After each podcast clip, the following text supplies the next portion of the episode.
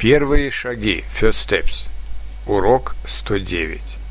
Сочетание с предложным падежом. Expression with prepositional. В русском языке очень много сочетаний существительных с предложным падежом.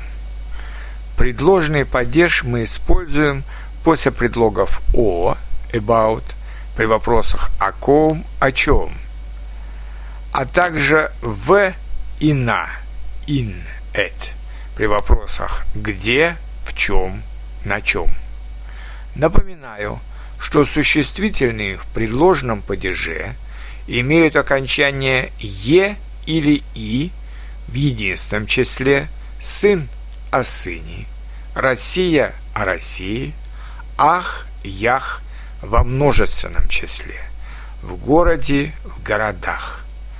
Послушайте и почитайте сочетание с «о». «Я мечтаю о лете». Он рассказывает о путешествии в Китай. Она часто вспоминает о бабушке. Этот писатель интересно пишет о любви. Я люблю читать книги о природе.